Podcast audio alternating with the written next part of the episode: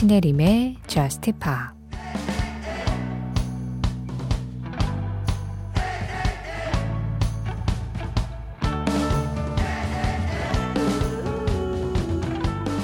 내가 지나가면 너는 분명 다시 돌아보게 될 거야. 척추 전문가를 불러놔. 목 부러질 수도 있으니까. 네가 어떡하겠어? 내가 등장하는 순간 빛이 날 텐데. 선크림을 두 배로 발라둬야 할걸.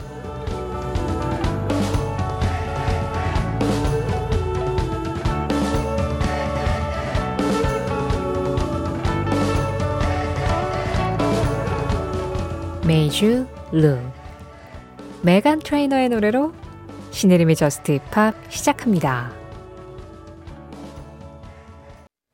신혜림의 Just Pop 시작했습니다.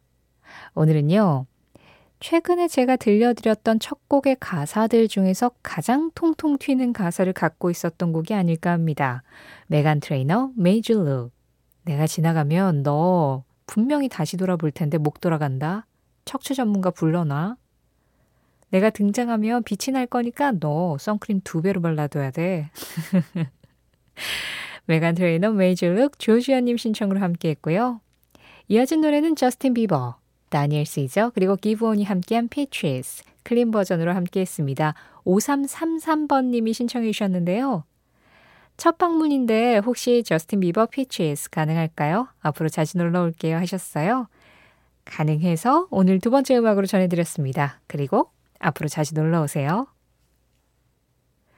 9625번님, 수능이 얼마 안 남아서 불안불안해요. 로빈 슐츠, 오케이 신청합니다 하셨어요. 그쵸. 얼마 안 남았죠. 그 불안감이 이 여름 지나고 나서 선선한 바람 불기 시작하면 더 증폭될 텐데, 어쩌죠? 사실은 이렇게 한 발 떨어져 있는 입장에서는 전혀 불안해할 필요 없다. 그냥 하던 대로 꾸준히 계속 하면 된다라고 쉽게 쉽게들 말하지만 당사자들은 당연히 불안하고 당연히 긴장되죠. 저도 제가 그 수능 앞두고 근육통이 심하게 와가지고 막 근육통 약 먹고 그랬었어요. 그러니까 운동도 당연히 안 했죠. 뭐 수능 얼마 안 남았는데 무슨 운동을 해요. 그냥 책상에 앉아 있었는데 그 불안감으로 인해서 근육들이 계속 긴장 상태로 뭔가 책상 앞에 앉아 있었던 건가 봐요. 별의 별게 다 왔어요. 그게 다 근원이 불안이었죠. 근육통, 두통에 가위 눌림에 막 난리도 아니었는데 모두가 그렇게 불안하게 그날 수능 날을 기다리고 있을 겁니다. 하지만 모두가 그렇다고 해서 나까지 또 그럴 필요는 없는 거니까요. 그리고 이호번님 심호흡 자주 하시고 괜찮다. 나는 지금까지 꾸준히 잘 해왔고, 앞으로도 잘할 것이고, 수능 날도 잘할 것이다. 스스로 좀 이렇게 주문 같은 걸 걸어보는 것도 도움이 될 것 같고요. 그리고 이 스트레스를 푸는 불안을 줄이는 방법이 사람마다 좀 달라요. 근데 저는 누군가에게 그 부분에 대해서 말을 좀 많이 하면 자연스럽게 약간 마음이 풀어지는 게 또 있더라고요. 그래서 시간 짬짬이 내서 친구나 가족들하고 대화도 좀 많이 하시고 9625번님만의 불안을 줄이는 어떤 방법, 그런 루틴을 좀 만들어 보는 것도 도움이 될 것 같아요. 이 음악을 듣는 게 도움이 된다면 얼마든지 또 보내드립니다. 독일의 DJ이자 프로듀서 로빈 슐츠의 음악에 영국의 싱어송라이터 제임스 블런트가 함께 했어요. 오케이. 로빈 슐츠 피처링 제임스 블런트의 OK에 이어서 들으신 음악 DNCE Move였습니다. 강예수님 신청곡이었어요. 신혜림의 Just Pop 참여하는 방법 안내해 드릴게요. 오늘도 방송 진행되고 있는 새벽 1시부터 2시 사이에 열려 있는 것, 문자와 미니입니다. 문자 보내주실 곳은 샵 8000번이고요. 짧은 문자에는 50원, 긴 문자와 사진에는 100원의 정보 이용료 들어가요. 스마트 라디오 미니로 들으실 때 로그인 하시면 미니 메시지는 무료로 남길 수 있고요. 그리고 방송 시간 상관없이 언제든지 생각날 때 참여하고 싶다 하실 때는요. 먼저 신혜림의 Just Pop 홈페이지 있습니다. 검색창에 그냥 Just Pop 검색하시면 홈페이지 바로 연결될 거고요. 거기에서 사연과 신청곡 게시판 메뉴로 들어와 주시면 돼요. 로그인 하시고 글, 길게도 짧게도 마음대로 남기실 수 있고요. Just Pop 공식 SNS도 있습니다. 인별그램 MBC Just Pop으로 찾아 들어오시면 그날그날 방송 내용들 매일매일 피드로 업데이트하고 있거든요. 거기에 댓글로 참여해 주시면 되고요. DM은 가능한 받지 않습니다. 워낙 좀 광고성 DM들하고 이게 섞여가지고 바로바로 바로 확인하기가 매우 어려워서 가능한 댓글로 참여 부탁드릴게요. 최승주님, 이오카 요코아우의 Simply Falling. 어느 날 알고리즘이 들려준 노래인데 심장 뛰게 두둥거리대요. 그래요? 아, 알고리즘. 저의 동지이자 동시에 최대의 적수죠.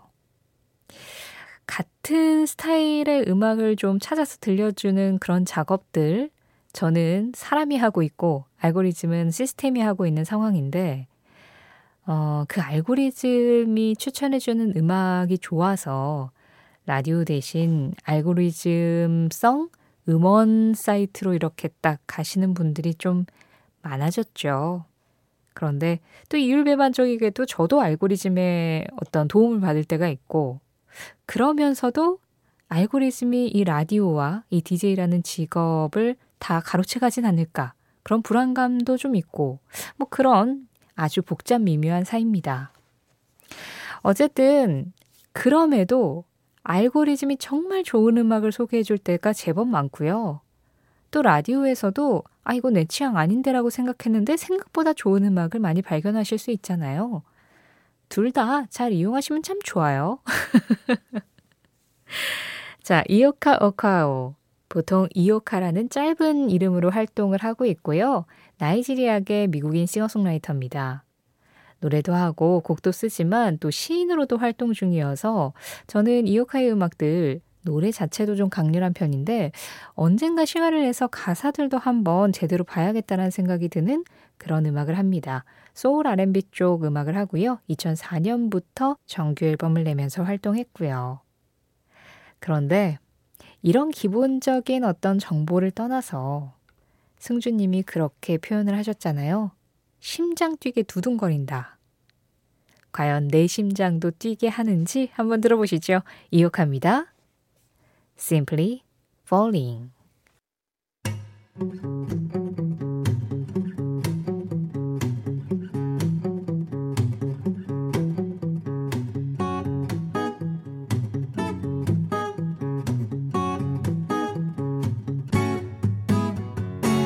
신혜림의 저스트 파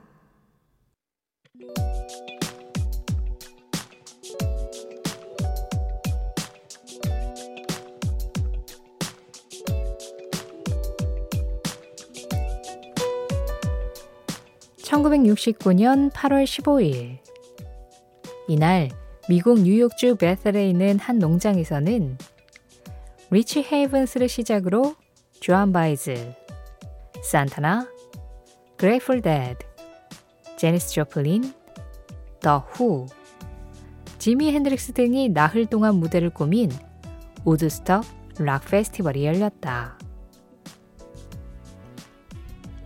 정식 명칭은 우드스톡 Music and Arts Fair로 원래 이 공연은 이름에도 있는 뉴욕의 작은 마을인 우드스톡에서 개최할 예정이었다. 하지만 주민들의 반발과 당국의 규제로 공연 부지를 끝내 선정하지 못해 무산될 위기에 처해 있었는데 이 소식을 알게 된 막스 야스거라는 사람이 자신의 농장 부지 73만 평을 제공해 우드스톡에서 100km 떨어진 베셀에서 우드스톡 페스티벌이 열리게 되었다. 그러나 그곳은 공연장으로 만들어진 곳도 아니었고, 시간상 무대 시설이나 음향 시설, 위생 시설도 제대로 갖춰지지 못한 상태에 페스티벌 중에는 폭우가 내려 땅이 거대한 진흙탕이 되기도 했는데, 그럼에도 이곳에 모인 약 3, 40만 명의 관객들은 엄청난 반응을 보이며 이 축제를 즐겼고, 원래 3일로 예정되어 있던 공연은 나흘 동안 이어져 지금도 대중음악 역사의 가장 뜨거웠던 록 페스티벌로 회자되고 있다.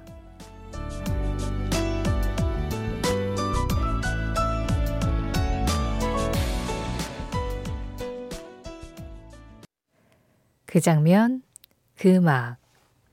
오늘은 1969년 8월 15일 지미 핸드릭스의 파이어와 함께 우드스톡 Music and Arts Fair 현장을 다녀와 봤습니다. 지금 들으신 이 Fire는 그때 69년 우드스톡 라이브 버전이었어요. 어, 지미 핸드릭스가 이 우드스톡 4일간 펼쳐진 대장정의 마지막 무대를 장식을 했었는데 어, 사실상 우드스톡에서 가장 인상적인 공연 하면은 지미 핸드릭스가 많이 꼽히죠. 네, 이 음악보다는 그 미국 국가를 기타로 연주를 했었던 게 좀 많이 유명하기도 한데 워낙에 그 우드스탁의 열기가 뜨거웠기 때문에 Fire라는 노래 이번에 들려드렸습니다. 그런데 이 곡 포함해서 지미 핸드릭스 공연이 그때 당시에 아침 9시부터 오전 11시 10분까지 이어졌어요. 아침 9시에 이런 음악을 하면서 열광하는 페스티벌? 좀 잘 상상이 안 가지 않나요? 그런데 그 전날 무대가 언제 끝났냐면, 아, 이게 전날이라고 해야 되나? 어쨌든, 뭐 새벽 한두 시까지 쭉 이어지다가 크로스비 스틸스 내쉬 앤 영이 새벽 3시에 무대에 올랐고요. 그러다가 새벽 4시쯤 이제 무대가 끝나서 한 2시간 쉬고 아침 6시부터 다시 공연이 시작이 됩니다. 이 정도면 광기 아닌가요? 이때 당시에 페스티벌 도중에 막 비도 너무 많이 와서 잠깐 공연이 중단된 적도 있었고 또 많은 가수들이 무대에 서다 보니까 좀 delay 되기도 하고 그래서 원래는 3일 안에 딱 끝냈어야 되는 건데 계속 늦어지고 늦어지고 하다가 나흘째 아침까지 이렇게 이어졌었던 공연이었어요. 우드스톡 페스티벌은 워낙 이름 자체가 유명해서 이게 뭐 그냥 락 페스티벌인가 보다라고 생각하실 수 있지만 이름은 한 번씩은 다 들어보시지 않았을까 싶어요. 이 우드스톡 페스티벌이 그때 당시에 왜 그렇게 좀 유명했고 그리고 지금까지도 어떤 상징적인 이름으로 남아있냐면 60년대에 그때 당시 베트남전이 막 열리고 기성세대하고 청년 세대들의 어떤 그 세대관과 그 차이가 굉장히 많이 부딪히던 시기였고 그러면서 히피, 반전 문화 이런 것들이 미국에서 어, 많이 등장을 했었잖아요. 그런데 그 히피들이 앞으로 우리가 나아갈 세상은 이런 세상이면 좋겠다. 사랑과 평화라는 것을 외치면서 모두가 참여를 하면서 사실상 그때 뭐 질서 유지 이런 것도 없어요. 그냥 아무것도 마련되어 있지 않은 그냥 오로지 무대에 공연자들만 딱 있는 그런 페스티벌에서 그냥 모두가 낙관적으로 즐길 수 있었던 그 청년 문화의 상징을 보여주는 게 오드스탁이었습니다. 그리고 그 안에는 당연히 반전 운동도 들어가 있었던 거죠. 그래서 그때 당시에 많은 기성세대들과 락 음악, 청년 문화, 히피 이런 것들의 반감을 가지고 있던 사람들에게 이 문화 자체가 얼마나 건강하게 사람들에게 영향을 미칠 수 있는지를 좀 보여줬었던 페스티벌이라고 할 수도 있어요. 어, 그래서 지금도 우드스톡 페스티벌의 어떤 영상 같은 것들을 좀 찾아보실 수 있으실 텐데 그런 걸 좀 찾아보면 정말 엄청난 인파가 어마무시하게 무질서한데 그런데 평화로워요. 그때 당시에 사람들이 이 연대라는 것이 얼마나 중요한지에 대해서 많이 공감들을 하고 있었고 또 그걸 보여준 게 우드스탁의 무대였구나라는 것들을 좀 확인할 수도 있는데요. 그 영화 테이킹 우드스탁이라는 작품이 있습니다. 그 작품을 보면 원래는 이 우드스탁 페스티벌이 우드스탁에서 열리기로 했는데 뭐 여러 가지 이유로 베셀에서 열렸다라고 말씀드렸잖아요. 그 농장주였던 막스 야스거 이 사람의 입장에서 그때 당시 우드스탁 페스티벌이 어떻게 열렸는지를 좀 볼 수 있는 재밌는 영화예요. 그래서 그 영화 저는 정말 예, 재밌게 봤는데 사실 상업적으로는 막 그렇게까지 성공하지는 않았거든요. 그런데 관심이 있으시다면 한번 보는 것도 추천드리고요. 사실 이 우드스탁 페스티벌은 뭐 그때 이렇게까지 무질서 했으니까 뭐 티켓팅이 제대로 됐겠어요. 누가 티켓 확인하고 그랬겠어요. 그냥 막 등 떠밀려 들어온 사람들도 되게 많았고요. 그래서 그냥 관객도 추산으로 한 3, 40만 명 되지 않을까라고 추산을 하는 건데 지나가다 그냥 들어오고 또 나가고 그냥 막 어우러지고 그런 경우가 많았다고 합니다. 그래서 사실 엄청난 적자를 기록해요. 그런데 다행히도 이때 당시에 우드스탁에 관한 이야기를 기록한 한 다큐멘터리가 크게 성공을 거두고 그리고 그 우드스탁 페스티벌에서 라이브를 한 게 이제 사운드 트랙으로 또 나오면서 그걸로 이제 수익을 얻었다고 합니다. 결과적으로는 그게 그렇게 대단했다며 하는 입소문이 돌고 돌아서 영화를 보게 하고 음악을 듣게 하고 그런 힘도 있었던 거겠죠. 어쩌면 우리가 여름에 즐기는 많은 페스티벌의 어떤 원형으로서 지금도 이름이 많이 회자되고 있는 그런 축제라고 할 수 있는데요. 그 장면, 그 음악. 오늘은 1969년 8월 15일 Woodstock Music and Arts Fair 현장에 한번 다녀와 봤습니다.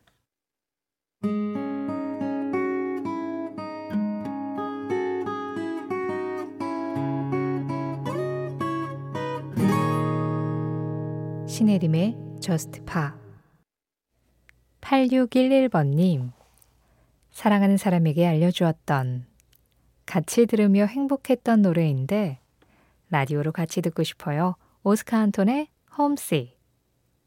지금 막 끝난 이 음악이었습니다. 오스카 안톤 피처링 데니 홈시. 그보다 먼저 들으신 음악은 조지 벤슨 버전의 Nothing's Gonna Change My Love for You 였어요. 글렌 메데이로스의 버전으로도 잘 알고 계시지만 원곡은 조지 벤슨이죠. 2418번님, 0676번님, 윤세호님, 모두 조지 벤슨 버전을 신청을 하셨더라고요. 그래서 세 분께 한꺼번에 전해드렸습니다. 9102번님, 작년에 생일이라고 신청곡 보내고 단문을 받은 지 벌써 1년이 되었네요. 이번에는 같이 일하는 동생들 데리고 생일이라고는 말하지 않고 맛있는 것들 사주고 들어왔습니다. 내년 이맘때 무엇을 하고 있을지는 모르겠지만 그때도 이렇게 저스트팝에 문자를 보내고 있으면 좋겠네요. 신청곡은 작년 이때 신청했던 곡 버디의 Keeping Your Head Up 신청이요 하셨어요. 그래서 생일이시겠다. 올해도 이 박수를 피해 가실 수는 없을 겁니다. 아, 제가 작년에도 들려드린 거 맞죠? 생일 축하드리고요. 아, 생일이라고 해서 내가 무언가를 받을까를 생각하시기보다 그냥 뭐 특별히 얘기하지 않고 그냥 같이 일하는 동생들 딱 데리고 맛있는 거 한번 크게 쏘면서 좋은 날을 뭔가 나누면서 더 좋게 만드는 거 이거 되게 멋있네요. 그러면서 한편으로는 아 그래 내가 이런 맛에 태어났지 약간 이런 생각도 할 수 있을 것 같기도 한데요. 저도 생일 되면 생일이라고 얘기하지 않고 그냥 주변 사람들한테 밥 한 번 살까 봐요. 어, 이거 되게 괜찮은데? 작년에도 올해도 생일 축하드리고 또 내년에도 말씀하신 것처럼 변함없이 생일 축하드릴 수 있었으면 합니다. 그때까지 계속해서 머리 꼿꼿이 세우시고 당당하게 또 1년 잘 살아가시길 바랄게요. Birdy입니다. Keeping your head up.